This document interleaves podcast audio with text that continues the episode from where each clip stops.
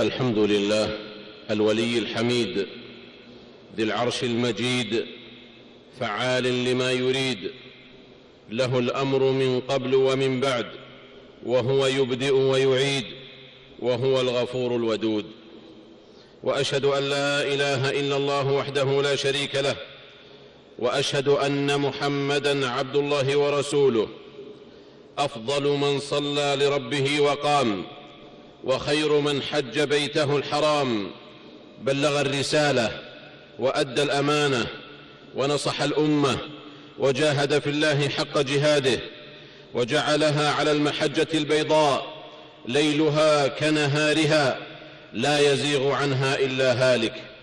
فصلوات الله وسلامه عليه وعلى آل بيته الطيبين الطاهرين وعلى أزواجه أمهات المؤمنين وعلى أصحابه والتابعين لهم بإحسان إلى يوم الدين وسلم تسليما كثيرا. أما بعد فأوصيكم أيها الناس ونفسي بتقوى الله سبحانه فهي الزاد في المسير والرفيق المؤنس بعد الرحيل من تلبس بها ستر ومن اعتصم بها نجا من الهلكة وإن منكم إلا واردها. كان على ربك حتما مقضيا.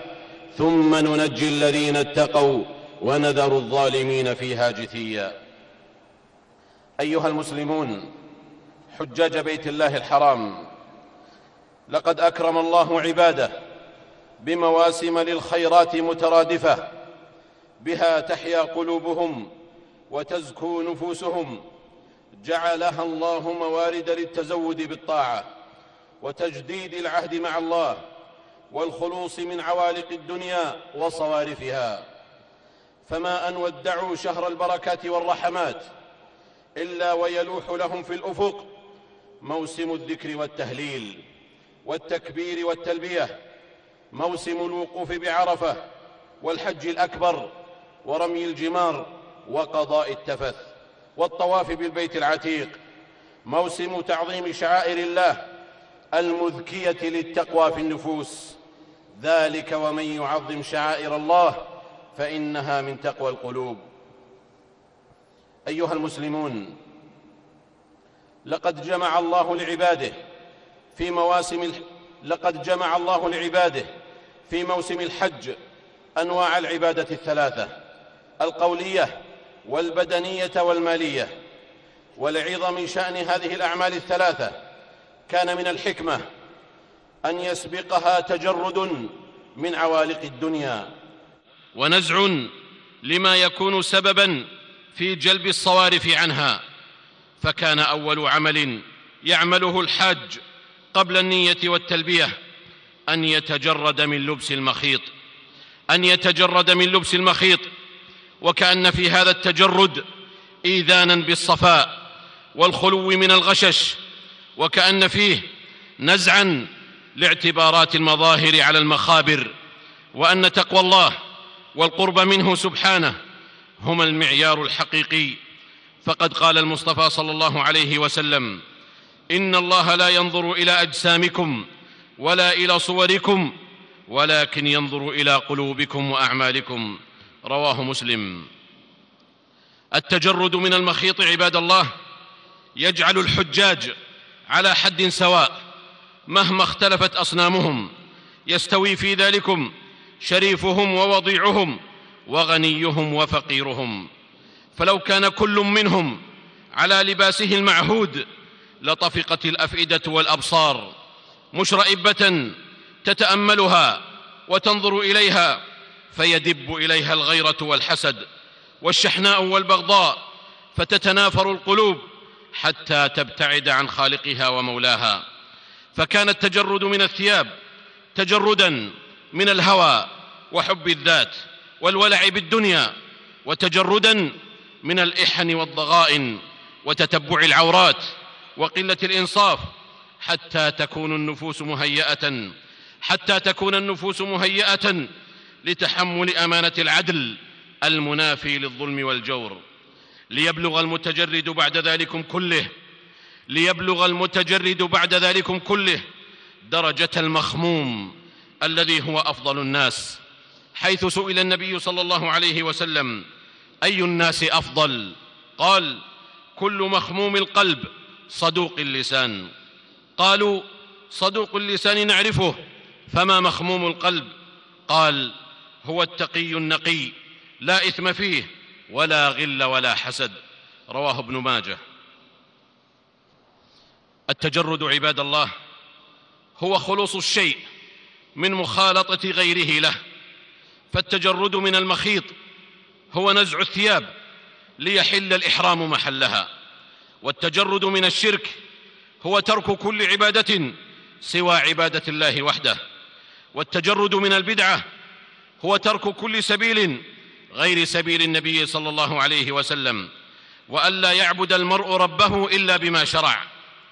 ففي نزع المخيط ففي نزع المخيط في الحج والتجرد منه دلالة ظاهرة على أن من أراد تحصيل تحلية صافية لا بد أن يسبقها بتخلية صادقة. فإن التحلية إنما يحل فإنما التحلية فإن التحلية إنما تحل في فؤاد المرء بعد التخلية. ومن أراد اللبن الصريح فلينزع عنه الرغوة. ومن أراد الآخرة وسعى لها سعيها وهو مؤمن فأولئك كان سعيهم مشكورا. والحاصل يا رعاكم الله أن المرد في حقيقة التجرد يرجع إلى عنصرين رئيسين لا ثالث لهما. أحدهما التجرد في الإخلاص والآخر التجرد في المتابعة فتجرد الإخلاص ينفي كل شائبة من شوائب الشرك الأكبر والأصغر الخفي منه والجلي. فإن من تجرد في إخلاصه لله لم يشرك معه غيره. وفي الحج من مظاهر التوحيد ما لا يتسع المقام لذكره ويجمع متفرقها كله قوله تعالى وأتموا الحج والعمرة لله أي له وحده دون سواه.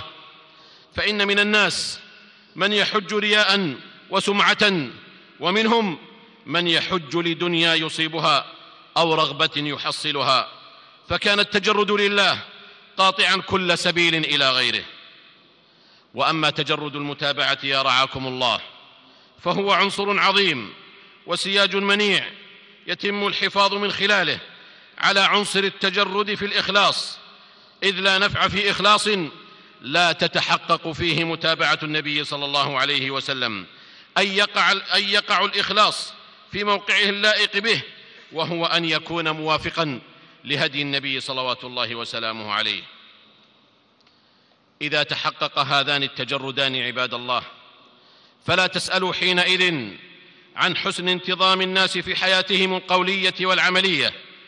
لأن من تجرد لله في إخلاصه ومتابعته فحري به أن يصيب الحكمة إذا نطق أن يصيب الحكمة إذا نطق وأن يعدل إذا حكم وأن ينصف إذا وصف وأن يعرض عن اللغو وأن يعرض عن اللغو إذا سمعه وأن يملأ الله قلبه في الحكم وأن يملأ الله قلبه في الحكم على الآخرين بالمنطق العدلي لا العاطفي.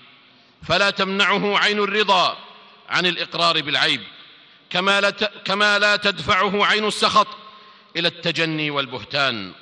ولهذا قال بعض السلف لا تكن ممن إذا, ممن إذا رضي أدخله رضاه في الباطل وإذا غضب أخرجه غضبه, غضبه من الحق. وإذا غضب أخرجه غضبه من الحق. ألا والله ألا والله وبالله وتالله. لو تحقق في الأمة هذان التجردان لما ظهر الفساد فيها. ولا كثرت الفتن ولا عمت البغضاء والشحناء أفئدة المؤمنين. ولا اتسعت الفرقة بينهم. ولا سفكت دماؤهم واستبيحت أموالهم وأعراضهم في صياصيهم أو قريبا من دارهم. ولما رأينا في الناس مقاما لمن هو هماز لماز مشاء بنميم. يذلل كل سبيل لتحقيق هواه ومبتغاه. ولو كان في ذلك أكل الحقوق بالباطل وأكل لحوم الناس بالغيبة باسم النصح وهو في الحقيقة تعيير وباسم الغيرة وهو في الحقيقة حسد وباسم الإرشاد وباسم الإرشاد وهو في الحقيقة إفساد. ولهذا قال ابن الجوزي رحمه الله ومن تلبيس إبليس قدح بعضهم في بعض طلبا للتشفي ويخرجون ذلك مخرج الجرح والتعديل الذي استعمله قدماء هذه الأمة للذب عن الشرع. والله أعلم بالمقاصد. ولكنها الأدواء ولكنها الأدواء والأهواء عباد الله وحب الدنيا وكراهية الموت تريدون عرض الدنيا والله يريد الآخرة. والله عزيز حكيم. هنيئا مريئا للنقي إذا اتقى وما قال زورا أو طغى وتمردا. فذلك مخموم الفؤاد وإنه لطاعة رب العالمين تجردا. بارك الله لي ولكم في القرآن والسنة ونفعني وإياكم بما فيهما من الآيات والذكر والحكمة. قد قلت ما قلت إن صوابا فمن الله وإن خطا فمن نفسي والشيطان. وأستغفر الله لي ولكم ولسائر المسلمين والمسلمات من كل ذنب وخطيئة فاستغفروه وتوبوا إليه. إن ربي كان غفارا.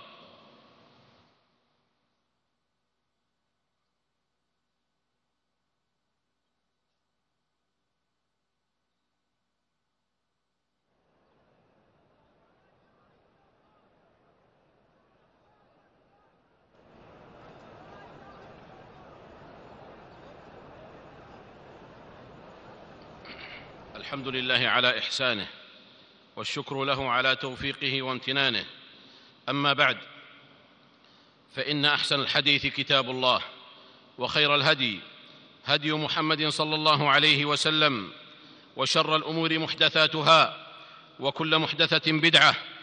ثم اعلموا رحمكم الله أن من أعظم الحقوق التي يجب المسارعة في التجرد الصحيح فيها هي دماء المسلمين. فإنها حرام كحرمة يومكم هذا في شهركم هذا في بلدكم هذا. فقد قال الصادق المصدوق صلوات الله وسلامه عليه لا يحل دم امرئ مسلم يشهد أن لا إله إلا الله وأني رسول الله إلا بإحدى ثلاث الثيب الزاني والنفس بالنفس والتارك لدينه المفارق للجماعة. رواه البخاري ومسلم. فبأي حق وأي تبرير يستبيح أحدنا دم أخيه المسلم؟ وبأي حق وأي ذنب تزهق النفس المعصومة ويعبث بانتظام الحياة الآمنة الهانئة؟ ألا يعلم العابثون؟ ألا يعلم العابثون بالدماء أن عصمة الدم أعلى درجات الأمن الدنيوي؟ فإذا ضاع فما سواه من صور الأمن أضيع. ألأجل الدنيا ألأجل الدنيا يسفك الدم الحرام. ألأجل حظ دنيوي زائل تزهق أرواح دون جريرة. ألا متى تصحو أمتنا من غفلتها لتعي خطورة ما يدبي القلوب ويبكي العيون من مآسي إخواننا المسلمين في كل مكان حيث, حيث تسال دماؤهم بغير حق ولا هدى ولا كتاب منير. يستنشق القاتلون يستنشق القاتلون الطغيان والجبروت فيستنثرون الدماء والرقاب والأشلاء. إنهم قساة القلوب غلاظ الأكباد من عصابات طاغية معتدية. أباحت لنفسها أنواع الإجرام من قتل وسلب وإخلال بالأمن إلا لها وعليها. فهي في نظرها من يستحق الحياة لا غيرها. فتبيح لنفسها الانقلاب والقتل والاستهتار بالأرواح فتبيح لنفسها الانقلاب والقتل والاستهتار بالأرواح وحقوق الجوار. حتى أدمنت رؤية الدماء فلا تنتشي إلا بها. ألا فبشر القاتل بقتله ولو بعد حين. فأي خلق يحمل هؤلاء؟ فأي خلق يحمل هؤلاء؟ وأي ذمة يلقون بها الحكم العدل؟ يوم لا ينفع مال ولا بنون ذلك يوم مجموع له الناس وذلك يوم مشهود. فإن أول ما يقضى في ذلك اليوم الدماء فالويل ثم الويل فالويل ثم الويل لمن قدم على الله في ذلك اليوم وفي رقبته دم امرئ مسلم فكيف بمن في رقبته؟ ما لا يحصى من الدماء المعصومة. ذلك اليوم الذي سيتحقق فيه قول الله ومن أصدق من الله قيلا ومن يقتل مؤمنا متعمدا فجزاؤه جهنم خالدا فيها وغضب الله عليه ولعنه وأعد له عذابا عظيما هذا وصلوا رحمكم الله على خير البرية وأزكى البشرية محمد بن عبد الله صاحب الحوض والشفاعة فقد أمركم الله بأمر بدأ فيه بنفسه وثنى بملائكته المسبحة بقدسه وايه بكم أيها المؤمنون فقال جل وعلا يا أيها الذين آمنوا صلوا عليه وسلموا تسليما. اللهم صل وسلم على عبدك محمد صاحب الوجه الأنور والجبين الأزهر. وارض اللهم عن خلفائه الأربعة أبي بكر وعمر وعثمان وعلي وعن سائر صحابة نبيك محمد صلى الله عليه وسلم. وعن التابعين لهم بإحسان إلى يوم الدين. وعنا معهم بعفوك وجودك وكرمك. يا أرحم الراحمين. اللهم أعز الإسلام والمسلمين. اللهم أعز الإسلام والمسلمين. اللهم أعز الإسلام والمسلمين. واخذل الشرك والمشركين. اللهم انصر دينك وكتابك وسنة نبيك وعبادك المؤمنين. اللهم آت نفوسنا تقواها وزكها أنت خير من زكاها. أنت وليها ومولاها. يا ذا الجلال والإكرام.